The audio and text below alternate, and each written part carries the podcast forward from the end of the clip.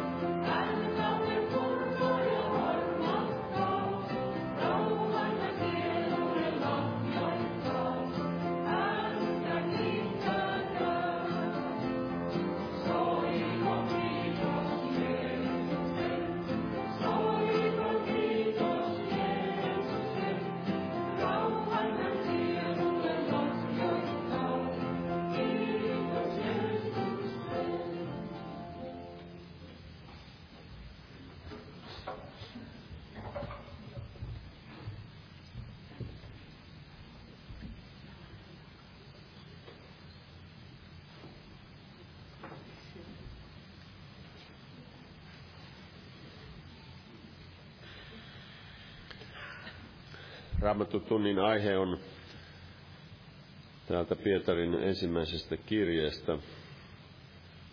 Viides luku ja se kuudes jae. Nöyrtykää siis Jumalan väkevän käden alle.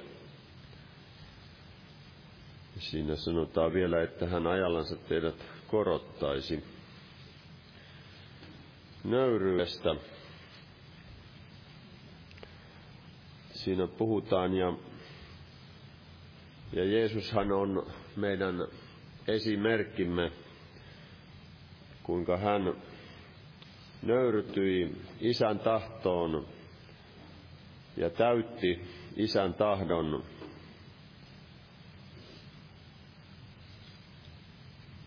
Luetaan tästä Matteuksen evankeliumin 11. luku, niin ja 29. Jeesus sanoi, että ottakaa minun ikeni päällenne ja oppikaa minusta, sillä minä olen hiljainen ja nöyrä sydämeltä, niin te löydätte levon sielullenne.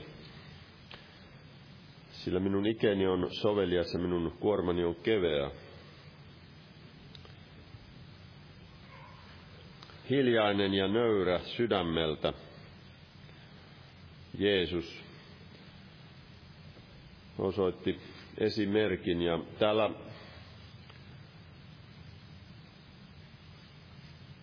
ensimmäisen Pietarin kirjeen toisessa luvussa puhutaan myös Jeesuksesta siinä jakeessa 21.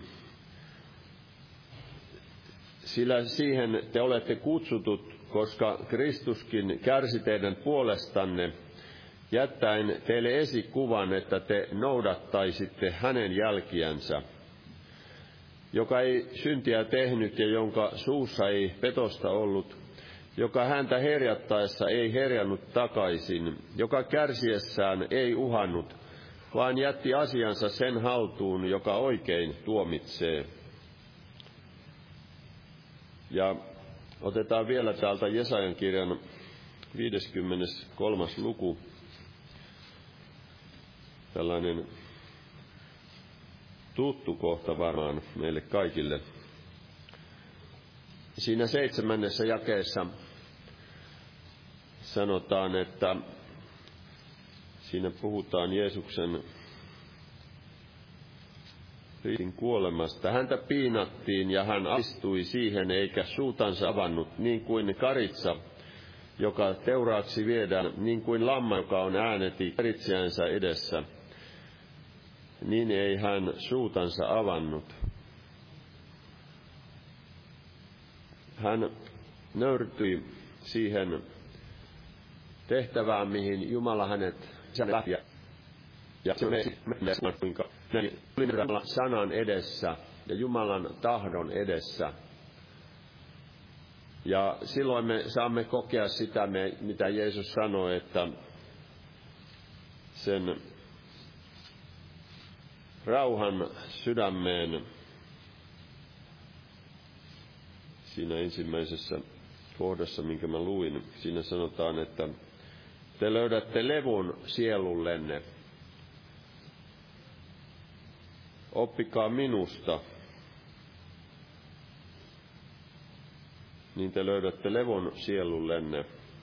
Se on ihmeellinen, se Jumalan rauha, minkä hän on meille antanut. Se lepo hänessä. Hän on täyttänyt sen työn ja meidän edestämme ja me saamme turvata siihen ja levätä hänen täytetyssä työssään ja saakoon se vaikuttaa sitä rakkautta meissä, että me olemme valmiita palvelemaan niissä tehtävissä, mihin hän meitä kutsuu ja johdattaa. Jeesuksen tie ei ollut helppo, opetuslasten tie ei ollut helppo. Ei meillekään ole helppoa tietä välttämättä tarjolla, mutta se on se siunaus, minkä saamme kokea siinä, ja se ilo ja kaikki se rauha, minkä me saamme Jeesuksen yhteydessä kokea. Luetaan vielä tästä toisesta aikakirjasta. Siellä puhutaan nöyryydestä. Se on 22. luku,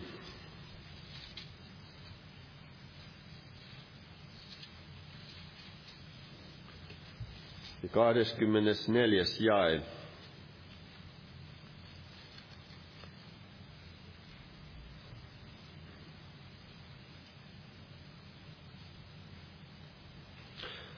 Anteeksi, se oli 32.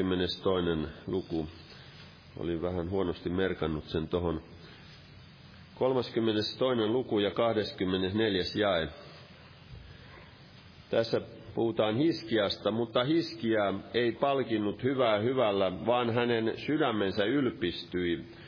Sen tähden hänen ja Juudan ja Jerusalemin osaksi tuli viha.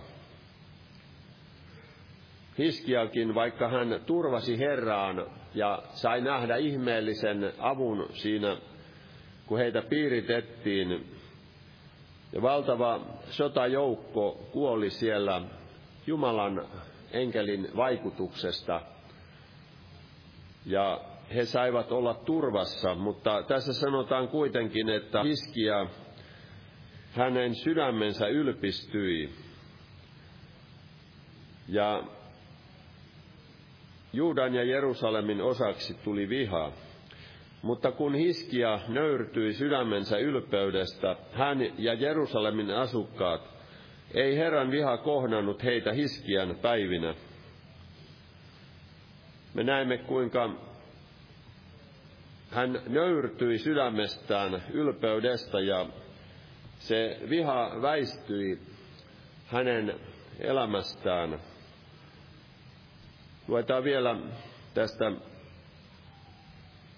seitsemännestä luvusta toisesta aikakirjasta. Siinä Herra ilmestyi yöllä Salomolle ja siinä jakeessa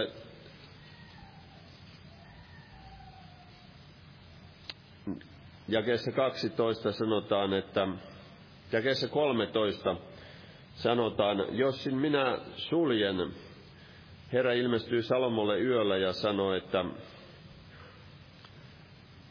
minä olen kuullut sinun rukouksia ja valinnut tämän paikan uhripaikakseni. Jos minä suljen taivaan niin, ettei tule sadetta, jos minä käsken heinäsirkkain syödä maan, tai jos minä lähetän ruton kansaani, mutta minun kansani nöyrtyy, joka on otettu minun nimiini, nöyrtyy ja he rukoilevat ja etsivät minun kasvojani ja palajavat pahoilta teiltänsä, niin minä kuulen taivaasta ja annan anteeksi heidän syntinsä ja teen heidän maansa jälleen terveeksi.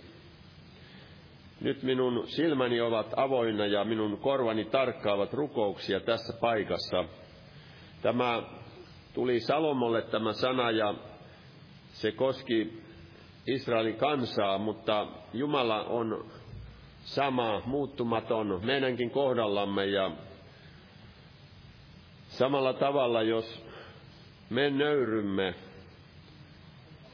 niin kuin tässä sanotaan, jos minun kansani, joka on otettu minun nimeeni, nöyrtyy, ja he rukoilevat ja etsivät minun kasvojani ja palajavat pahoilta teiltänsä, niin minä kuulen taivaasta ja annan anteeksi heidän syntinsä ja teen heidän maansa jälleen terveeksi.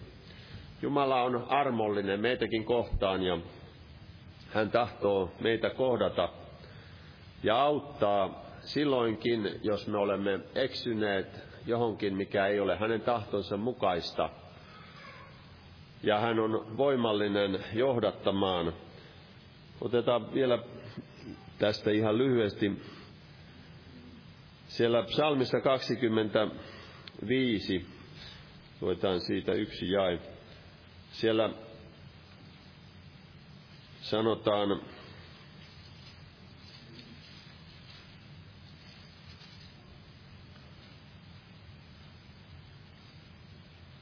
Yhdeksäs jae. Hän johdattaa nöyriä oikein, hän opettaa nöyrille tiensä.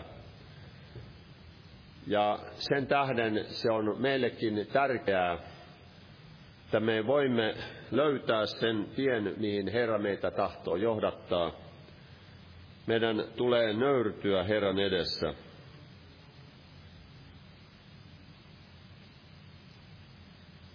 Otetaan vielä siitä sanalaskujen kielestä kolmannesta luvusta yksi jae.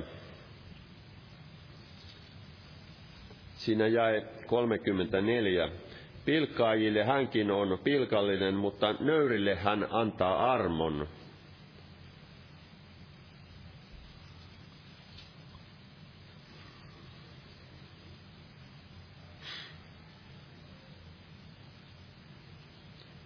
Ja nöyryyshän on sydämen kuuliaisuutta Jumalan tahdon ja Jumalan sanan edessä. Otetaan ihan lopuksi vielä tästä Jesajan kirjasta 57. luku, niin siinä sanotaan jakessa 14, hän sanoo, tehkää, tehkää tie, tasoittakaa tie, poistakaa kompastuskivet minun kansani tieltä, sillä näin sanoo korkea ja ylhäinen, jonka asumus on iankaikkinen ja jonka nimi on pyhä. Minä asun korkeudessa ja pyhyydessä, ja niiden tykönä, joilla on särjetty ja nöyrä henki, että minä virvoittaisin nöyrien hengen ja saattaisin särjettyjen sydämet eläviksi. Amen.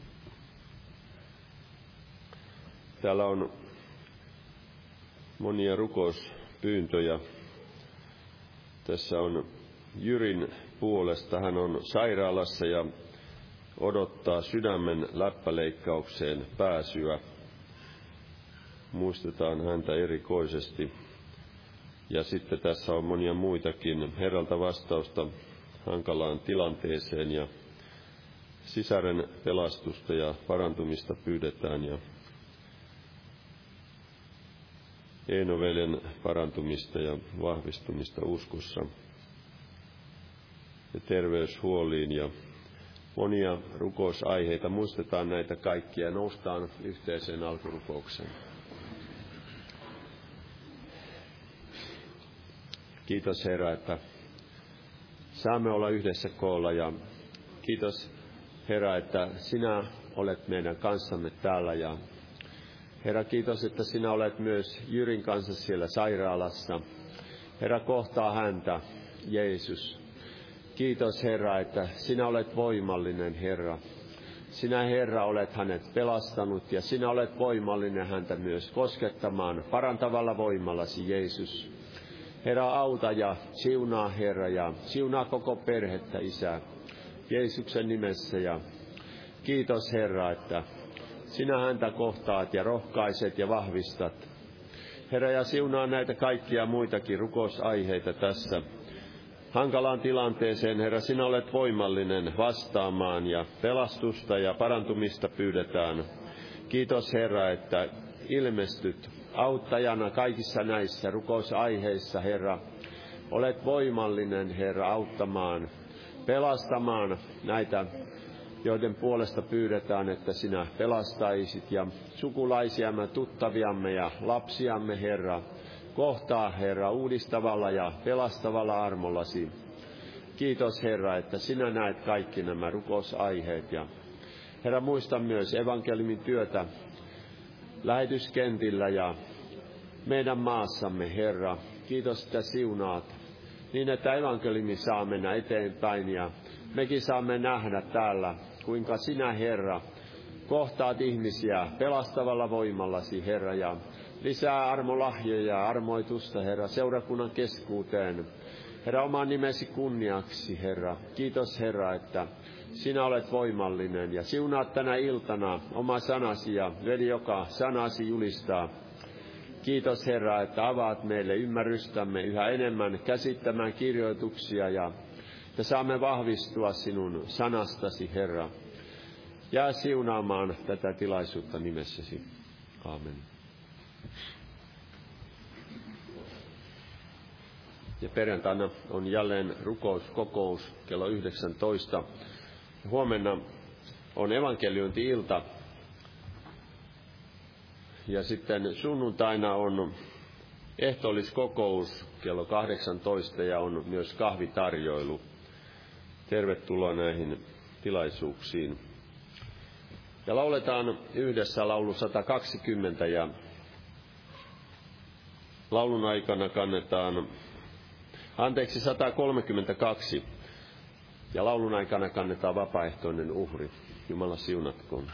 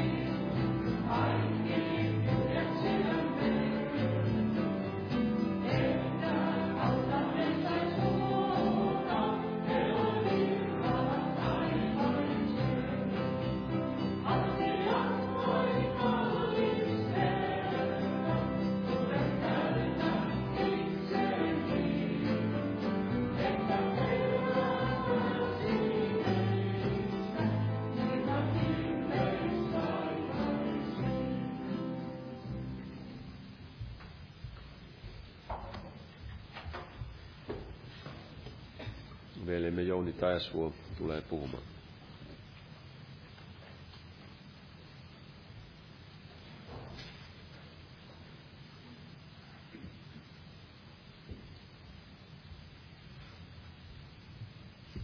Jumalan rauha jokaiselle ja tervetuloa minunkin puolesta. Ja tosiaan aihe oli tämä löytykää Jumalan väkevän käden alle. Ja sitä me tarvitsemme päivittäin tätä nöyrtymistä Herran edessä. Tänään kun aamulla tuossa heräsin, niin joskus ihmeellisesti aina joku laulu tulee mieleen ja siinä oli tämä laulu, että Jeesukseen katso nyt päivittäin, armonsa luota aina hetkittäin. Ja kun me puhumme nöyryydestä, niin sehän kulkee nimenomaan tämän armon, armon kanssa käsi kädessä. Jeesus oli täynnä armoa ja totuutta, ja hän oli myöskin täynnä tätä nöyryyttä. Ja tässä veli otti monia hyviä kohtia jo raamatusta tähän alustukseksi, niin ajattelin lukea tämmöisen hyvän johdannon täältä aikakirjasta, toisesta aikakirjasta, että miksi kannattaa nöyrtyä Herran edessä. Sekin on suurta armoa, kun sen ihminen tajuaa. Ja tässä on oikein tämmöinen, voidaan sanoa, vanhan liiton oikein todellinen tuhlaaja poika, Manasse. Tästä hänestä voidaan lukea muutama jae. Ja lyhyesti täältä toinen aikakirja, 33. luku. 33. luku, toinen aikakirja ja siitä jakeesta yhdeksän. Eli 33 ja 9. Ja siinä, tota, kun äsken veli luki tästä Hiskiasta, niin tämä on niin kuin Hiskian poika. Ja voidaan sanoa, että alku ei oikein ollut kovin lupaavaa. Mutta tästä luetaan jakeesta yhdeksän. Mutta Manasse eksytti Juudan ja Jerusalemin asukkaat tekemään enemmän pahaa kuin olivat tehneet ne kansat, jotka Herra oli hävittänyt israelilaisten tieltä. Ja Herra puhui Manasselle ja hänen kansallensa, mutta he eivät kuunnelleet. Niin Herra toi Assuurin kuninkaan sotapäälliköt heidän kimppuunsa, he ottivat Manassen kiinni koukuilla, kytkivät hänet vaskikahleisiin ja veivät hänet Baabeliin. Mutta ahdingossa ollessaan hän etsi Herran Jumalansa mielisuosiota ja nöyrtyi syvästi isiensä Jumalan edessä. Ja kun hän näin rukoili häntä, niin Jumala taipui ja kuuli hänen rukouksensa. Ja toi hänet takaisin Jerusalemiin hänen valtakuntaansa. Silloin Manasse tuli tietämään, että Herra on Jumala. Eli todella valtava, hieno lähtökohta oli hänen elämässään, oli vanhuskas isä, joka varmasti opetti Jumalan lakia, Jumalan viisautta, mutta se ei kelvannut tälle Manasselle. Hänessä ei ollut, voidaan sanoa, rahtuakaan tätä nöyryyttä. Ja niinpä hän eksyi tiellänsä ja aiheutti monennäköistä harmia näillä synneillänsä itsellensä ja koko Juudan kansalle. Mutta todella Jumala, joka on ihmeellisen viisas, niin jostain syystä, niin kun Jumala tuntee ihmisen sydämet, niin hän kaikesta huolimatta näki, että tässä miehessä on vielä jotain semmoista, mihin voi tarttua. Ja kovan kurituksen kautta, niin tämä Manassekin sai armon nöyrtyä Herran edessä. Ja todellinen, voidaan sanoa ylösnousemus ihme, kun hän oli täysin, voidaan sanoa, paatunut ja synteihinsä kuollut, niin Jumala näin teki hänessä tämän ihmeen. Hän virkosi henkiin näin hengellisessä mielessä ja kääntyi Jumalan puoleen ja nöyrtyi todella syvästi Herraa etsimään. Eli se on aina tämmöinen vahvistus meille jokaiselle, että, että meidänkin kehoitetaan käymään sinne armonistuimen eteen saadaksemme laupeuden. Tai siellä sanotaan, että käykäämme uskalluksella harmonistuimen eteen, saadaksemme laupeuden ja armon avuksi oikeaan aikaan.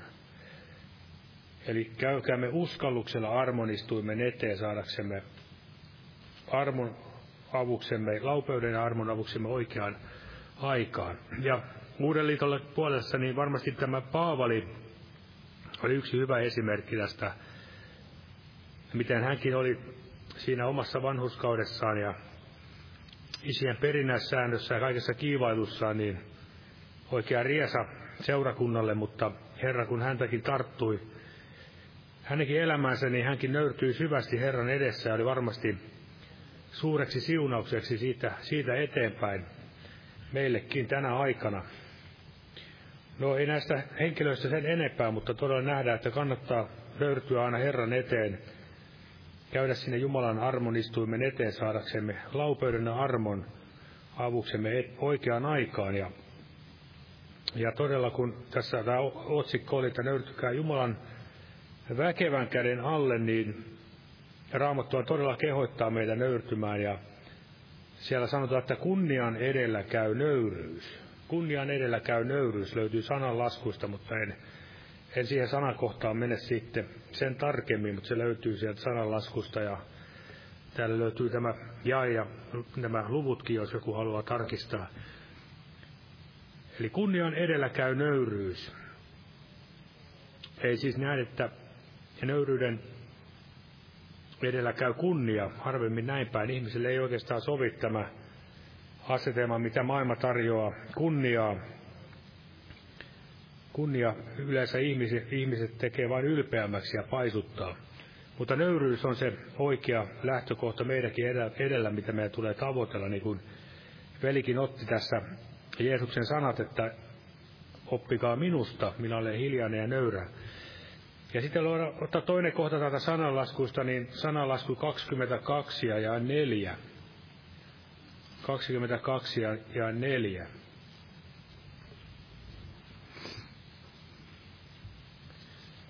Tämä on vähän sama, sama kuin tuossa edellisessäkin kohdassa, niin vähän sama ajatus. Eli sanallasku 22 ja 4. Nöyryyden ja Herran pelon palkka on rikkaus, kunnia ja elämä. Eli jälleen nöyryyden ja Herran pelon palkkaa, rikkaus, kunnia ja elämä. Ilman nöyryyttä ja Herran pelkoa, niin tämä rikkaus ja kunnia, mitä ihminen täältä saa, niin se on katoavaa. Katoavaista kunniaa, katoavaa rikkautta. Ja sen takia Raamattu kehottaakin meitä etsimään näitä taivaallisia, missä Kristus on, etsimään Jumalan vanhuskautta, viisautta, kunniaa hänen edessään olemalla näin nöyrä hänen edessänsä. Ja Jeesushan siellä myöskin otti esimerkin siellä pidoissa ollessaan, kun hän puhui näin, että kun ihmiset etsivät niitä etumaisia sijoja, niin hän juuri sanoi, että etsikää mieluummin asettukaa niille vähäisimmille paikoille, niin saatte kunnian muiden edessä. Ja siellä hän opetti juuri tämän periaatteen, että joka itsensä alentaa, se ylennetään. Eli joka itsensä alentaa, se ylennetään. Ja, ja hän itse todella tietää, mistä on kyse, koska Raamattu sen todistaa täältä Filippiläiskirjeestä, Filippiläiskirje toisesta luvusta. Toinen luku, ja tähän tuttu meille varmasti monelle, jotka pidempään ollaan oltu uskossa, eli Filippiläiskirje toinen luku.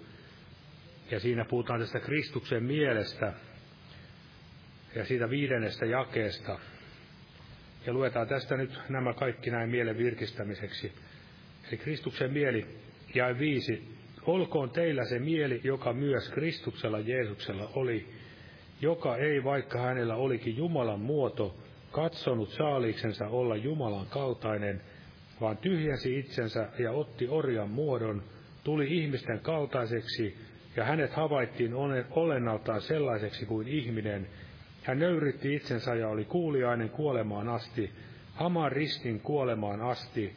Sen tähden onkin Jumala hänet korkealle korottanut ja antanut hänelle nimen kaikkia muita nimiä korkeamman. Eli tämä on Kristuksen mieli ja siellä jo vanhassa liitossa Sakaria ennustaa, että hän on nöyrä ja hiljainen ja ratsastaa aasilla aasintamman varsalla. Eli se oli tämä Sionin kuningas, ja muistetaan sitten, että toisella kerralla kun Jeesus tulee, niin hän ei enää tule aasintaman varsalla, vaan hän tulee sillä valkealla ratsulla ja tuomitsee kaikki jumalattomat ja ne, jotka häntä sitten vastustavat. Mutta vielä on tämä armon päivä, niin kauan kuin Jeesus ei ole, Herra ei ole toista kertaa tänne vielä tullut. Ja myöskin Kristuksen mieltä oli myös tässä palvelijassa Mooseksessa, oli varmaan monissa muissakin, mutta erityisesti Mooseksesta, raamattu mainitsi, että hän oli sangen nöyrä mies. Sangen nöyrä mies, nöyrempi kuin kukaan muu ihminen maan päällä. Ja vaikka hän oli nöyrä mies, niin eihän se tarkoittanut, että hän oli täydellinen. Hänkin teki siellä paljon virheitä ja niin edespäin. Ja sai niistä virheistä maksaa, ja se on yhtä lailla meidänkin sama juttu, että, että jos joku ajattelee, että Herra käyttää jotakin henkilöä, ja, niin se voi olla juuri sen takia, että ihminen on Herra edessä nöyrä. Jumala kun tuntee meidän sydämet, mutta ei se tee meistä vielä kuitenkaan virheettömiä. Eli ei tule her- Herralle loukkaantua siitä, jos Jumala jotakin henkilöä käyttää. Ja tämä todella tämä Jeesuksen ajatus, että hän tuli palvelijaksi. Ja voidaan sanoa, että hän tuli palvelijan, palvelijoiden palvelijaksi tai oikein orjaksi. Ja meidänkin kehotetaan näin palvelemaan Herraa, palvelemaan toinen toisiamme ja toiste, toinen toistemme kunnioittamisessa kilpailla keskenämme. Ja todella hän nöyrytti itsensä, oli kuulijani kuolemaan asti. Ja se on varmasti näin, että tässä on meillä paljon opittavaa vielä, koska helposti tämä nöyryys meilläkin saattaa aina johonkin tiettyyn pisteeseen loppua. Nöyryys, rakkaus, uskollisuus. Omalla tavalla, omalla ajalla me niitä teemme, mutta helposti tulee meilläkin se raja, että ikään kuin jätämme homman kesken, mutta Jumala varmasti tahtoo näin kasvattaa meitäkin, että voisimme olla omalla paikallamme, omassa tehtävässämme uskollisia hänelle loppuun asti. Ja mennään sitten tähän ylpeyteen. Luetaan siitä myöskin joitakin kohtia. Sananlaskut, kuudes luku. Sananlaskut, kuudes luku ja siitä jakeet 16-19 nähdään siitä, mitä Jumala ajattelee ylpeydestä. Ja ylpeys on niin kuin tiedämme, niin Pridehan on juuri tätä ylpeyttä. Ja Pridein kanssa varmasti me olemme tässäkin maassa, tai sitäkin joutuneet näin katsomaan, mitä se tekee tässä maassa. Ja kuudes luku jakeesta 16. Näitä kuutta Herra vihaa, ja seitsemää hänen sielunsa kauhistuu. Ylpeitä silmiä, valheellista kieltä, käsiä, jotka vuodattavat viatonta verta, sydäntä, joka häijyjä juonia miettii, jalkoja, jotka kiiruusti juoksevat pahaan, väärää todistajaa, joka valheita puhuu, ja riidan rakentajaa veljesten kesken. Ja siinä todella mainittiin ensimmäiseksi ylpeät silmät. Ylpeät silmät, ja varmasti se heijastuu ihmisen ylpeästä sydämestä. Ja mitä Jumala tästä, mitä Jumala tällaiselle tekee, niin no siellä erässä psalmin kohdassa sanotaan näin, että Herra pitää pystyssä nöyrät, mutta jumalattomat hän painaa maahan. Eli Herra pitää pystyssä nöyrät, mutta jumalattomat hän painaa maahan. Eli ihminen todella voi joutua kovan kurituksen alle, nöyryytyksen alle, jos hän ei tajua tehdä parannusta tai halua tehdä parannusta. Ja sitten lopun ajan ihminen, kun Paavali sanoi siellä Timoteuksen kirjeessä, niin, niin en, en ota sitä sieltä sanaa tarkasti, mutta siellä toinen Timoteuskirje kolmas luku, niin kun hän puhuu, että viimeisinä päivinä on tuleva vaikeita aikoja, niin hän siellä mainitsi, että ihmiset ovat silloin itse rakkaita, ylpeitä ja niin edespäin. Se jatkuu se pitkä litania siinä, millaisia ihmiset ovat. Eli itse rakkaita ja ylpeitä. Eli itse rakkaus ja ylpeys ovat tämmöisiä kaksosia varmasti. Ja kun me mietimme tätä aikaa, niin seurakunnassakin, seurakunnissa, Jumalan huoneessa, niin nämä on sellaisia asioita, mitkä helposti huomaa. Eli siellä otetaan tämäkin kohta täältä raamatusta, niin to, tuomarikirjasta, niin tuomarikirja varmasti kuvaa monella tavalla, jos jos Jumala vähänkin pystyy avaamaan ihmiselle, niin nähdään tätä meidän aikaa, mitä se on. Niin tämä juuri tämän tuomarikirjan viimeinen luku ja viimeinen jae. Se toistuu tässä tuomarikirjassa neljä kertaa muistaakseni, tämä, tai siinä on nämä alaviitteet, niin tämä sama ajatus, eli siellä oikein painotetaan, että näin, näin se oli siihen aikaan, ja varmasti se on meille, meidän aikana sama juttu. Eli tuomarikirja 24 ja 25. Eli luku 24 ja 25. Sanotaan näin, että siihen aikaan ei ollut kuningasta Israelissa, jokainen teki sitä, mikä hänen omasta mielestään oli oikein. Se oli vähän tämmöistä aikaa niin kuin nykyäänkin, että ihmiset ovat jotenkin tämmöisiä individualisteja. Etteikö joku vielä, että 24 ja 25, 24 luku. 24. Eikö siellä ole semmoista? No niin, nyt mä saan nöyrytystä itsekin tässä. Eli 21. luku, joo. No hyvä, ettei ihan uutta raamatukäännöstä ole tehty vielä. Eli 21 ja 25, eli viimeinen luku ja viimeinen jae. Eli siihen aikaan ei ollut kuningasta Israelissa, jokainen teki sitä, mikä hänen omasta mielestään oli oikein. Eli juuri tämä aika, mitä mekin elämme, niin ihmiset nimenomaan korottavat sitä omaa itseänsä, omaa elämää ja kaikkea tämmöistä, mikä vaan niin kuin omia nautintoja ynnä muuta, niin samalla tavalla huomaavina, niin varmasti moni muukin huomaa sen, niin seurakuntaankin ja seurakuntiin helposti tulee, eli ihmiset eivät halua niin kuin juurtua, ovat juurettomia, eivät halua alistua seurakuntakuriin, ja ovat sitten semmoista vikoilevaa mieltä ja henkeä tuomassa, niin Eli omasta, se, ja se pohjautuu juuri sitä, että ihminen haluaa tehdä aina juuri sitä, mikä hänestä itsestä tuntuu, mikä on oikein. Ja kun ajattelemme, että ihminen ei juurru mihinkään, niin siinä on se vaara, että ihminen myöskään juuru, ole juurtunut silloin Kristukseen. Koska kyllähän me katsomme juuri tätä juurtumista Herran Jumalan sanaan, niin kyllä siinä täytyy nöyrtyä ihmisen ja olla myöskin ottamassa opetusta muiltakin, ettei vaan itse olla muille aina neuvomassa ja sanomassa. Eli juuri tämä ajan henki on juuri tämä sama tänäkin aikana. Ja sitten puhutaan tästä Sodoman synnistä. Sehän on vielä tämmöistä ajankohtaista meille. Voidaan siitäkin kohta 16. luku Hesekielin kirjaa. Eli Hesekiel 16, siinä jakeessa 49. Ja miksi juuri tämä Sodoma, koska Jeesus puhui, että hänen tulemuksensa päivät, niin ne ovat juuri niin kuin tässä Lootin päivinä. 16 ja 49 sanotaan näin.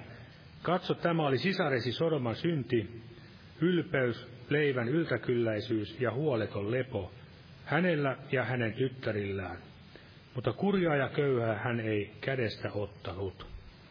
He korskeilivat ja tekivät kauhistuksia minun edessäni, ja minä kun sen näin toimitin heidät pois. Eli Sodoman synti oli ylpeys ja niin edespäin. Leivä yltäkylläisyys, huoleton lepo. Eli varmasti kaikki ne, mitä tämänkin ajan länsimaissa meillä on. Ja siellä oli tämä vanhuskas mies Loot, mutta kuinka paljon sitten Loot vaikutti tähän Sodomaan vai vaikuttiko niin päinvastoin, että Sodoma vaikutti sittenkin enemmän häneen ja hänen perheeseensä. Ja siitä on monia niitä esimerkkejä, jos niitä lukee sieltä raamatusta. Ei varmasti niistä tarvitse sen enempää käydä lävitse, mutta Raamattu, tai Jeesus nimenomaan sanoo, että muistakaa Lootin vaimoa.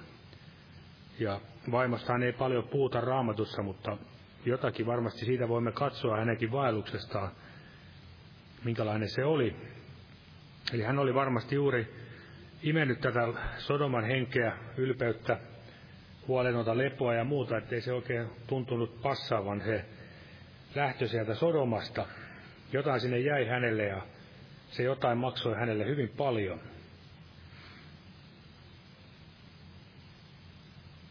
Ja ei siitä sen enempää, mutta Raamattu puhuu todella näin, että kuinka kauan te etsitte turhuutta, rakastatte valhetta. Se on hyvä muistaa, että helposti ihmisen lihassa saatamme rakastaa turhuutta ja etsiä valhetta. Sen sijaan, että etsisimme Herrasta kaikkea sitä hyvää, mitä hän tahtoo antaa. Ja mennään sitten tähän Jesajan kirjaan, Jesajan kirjaan 66. Jesajan kirja 66 ja siinä ja kaksi.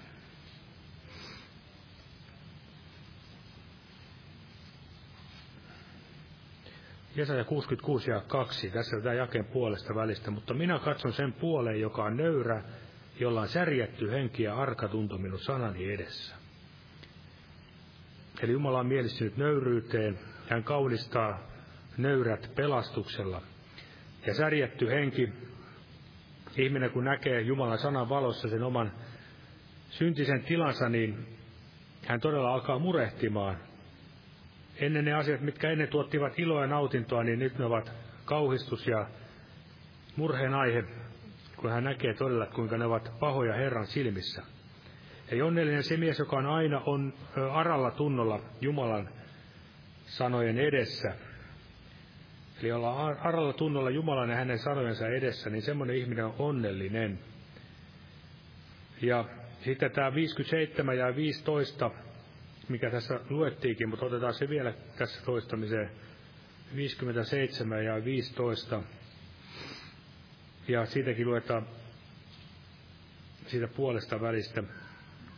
Ja että minä asun korkeudessa ja pyhyydessä, ja niiden tykönä, joilla on särjetty ja nöyrä henki, että minä virvoittaisin nöyrien hengen ja saattaisin särjettyjen sydämet eläviksi.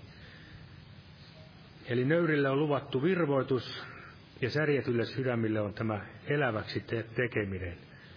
Eli aralla tunnolla, jos olemme Herra edessä ja todella tarvitsemme, seurakunta tarvitsee näitä asioita, virvoitusta ja elämää, muuten se kuolee ja samoin yksittäinen uskovainenkin.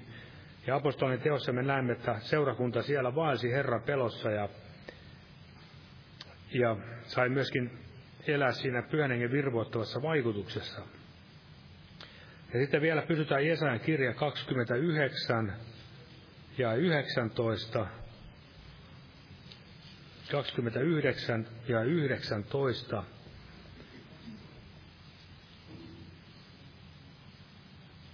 Tässä sanotaan näin, että nöyrät saavat yhä uutta iloa Herrassa, ja ihmisistä köyhimmätkin riemuitsevat Israelin pyhästä.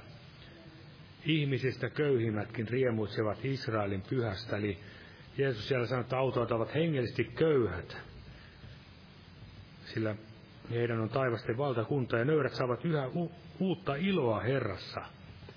Eli ei se tarkoita, että tässä nöyrä on, että on, on semmoista hurskasta kurjuutta tämä elämä, vaan todella kyllä siinä Herra antaa sitä ilolähteestä aina ammentaa vettä. Ja ilo Herrassaan on meidän väkevyytemme. Ja siellä psalmissa sanottiin myös, että että minun onneni olla, on olla Jumalaa lähellä. Etsiä sitä Jumalan läheisyyttä, niin se on meidän onnemme ja ilomme iankaikkisesti.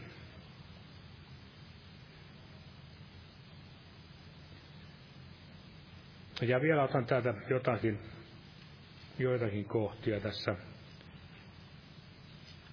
Tämmöinen kuin psalmi 149.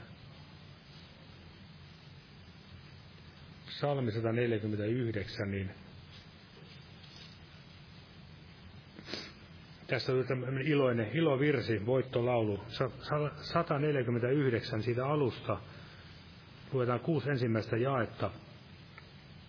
Ja miksi tätä ajattelin, kun mä luin sitä Marian, eli Jeesuksen äidin kiitos laulua, tai kun hän ylisti Herraa, niin tuli juuri mieleen tämä, kuinka hänkin oli täynnä iloa ja riemua hän oli Herran palvelija, hän tahtoi elämässään taipua Jumalan tahtoon ja, ja todella hän sai iloita pyhässä hengessä.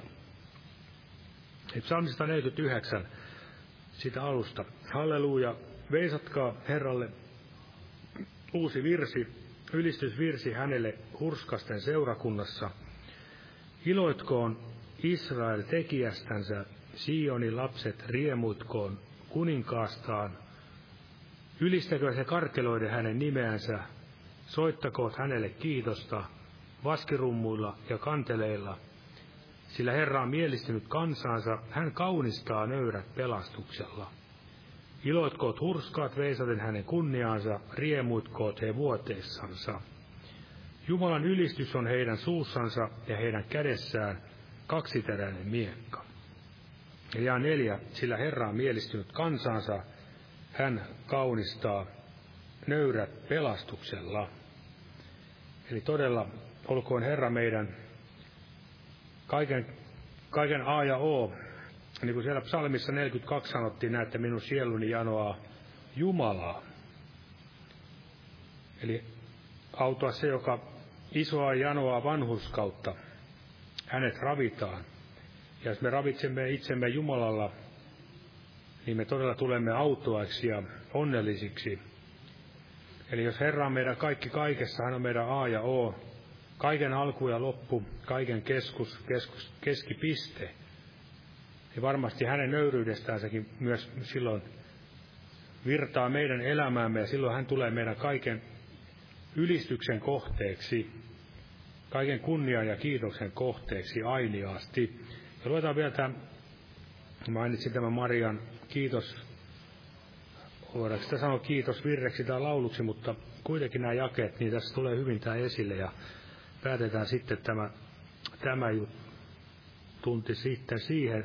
Eli Luukkaan evankeliumi ensimmäinen luku. Eli siinä Gabriel oli tullut Marian luokse ja ilmoitti tämän suuren ihmeen. Ja otan vaikka ensimmäistä luvusta jakeessa 38, miten Maria tähän, tähän asiaan suhtautui. Sanotaan näin, katso, minä olen Herran palvelijatar, tapahtukoon minulle sinun sanasi mukaan. Ja enkeli lähti hänen tyköänsä. Eli tapahtukoon Herran tahto, se oli nöyrän ihmisen oikea asenne. Ja verran voidaan lukea tuo 45, autua se, joka uskoi, sillä se sana on täyttyvä, mikä hänelle on tullut Herralta. Eli autua se, joka uskoi. Eli kyllä voidaan sanoa, että uskolla tulee autuaksi omalla uskolla, mutta tietenkin, että se uskon kohde tulee olla oikea. Ja sitten ja sanotaan näin, ja Maria sanoi, minun sieluni suuresti ylistää Herraa, ja minun henkeni riemuitsee Jumalasta vapahtajastani, sillä hän on katsonut palvelijattarensa alhaisuuteen. Katso tästä edes kaikki sukupolvet ylistävät minua autuaaksi, sillä voimallinen on tehnyt minulle suuria, ja hänen nimensä on pyhä. Ja hänen laupeutensa pysyy polvesta polveen niille, jotka häntä pelkäävät, hän on osoittanut voimansa käsivarrellaan. Hän on hajottanut ne, joilla oli ylpeät ajatukset sydämessään. Hän on kukistanut valtiat valtaistuimilta ja korottanut alhaiset. Nälkäiset hän on täyttänyt hyvyyksillä ja rikkaat hän on lähettänyt tyhjinä pois. Aamen. Ja nostaa pyytämään tässä siunausta tälle lopputilaisuudelle. No, kiitos Herra Jeesus, saamme olla tässä sinun kasvojesi edessä ja sanasi edessä, Herra. Ja anna sanasi vaikuttaa meissä uskoa ja rakkautta ja kaikkea sitä, mitä sinä varten olet sen lähettänyt, Herra Jeesus. Ja että sana saisi kasvaa meissäkin todella enemmän ja enemmän. Ja anna meille keskinäistä nöyryyttä sinun edessä, keskinäistä nöyryyttä ja kunnioittamista ja kaikkea sitä, mitä sanasi kautta haluat antaa ja sitä iloa, yhä uutta iloa sinussa, Herra Jeesus. Ja muista todella näitä esirukouspyyntöjä. Tuomme tämän Jyrin, Jyrin, että hän saa siellä todella kokea sinun läsnäoloa ja virvoitusta, rauhaa, iloa sinussa, Herra. Ja muista myös tämä Seppo-veli, jolla tämä vaikea vatsatauti ja kaikki muutkin ahdistetut, Herra, eri elämäntilanteissa. Auta, Herra, ja ole meidän kaikkien kanssa, Herra Jeesus, ja jää todella siunaamaan meitä näin pyhässä nimessäsi. Amen. Olkaa hyvä istumaan.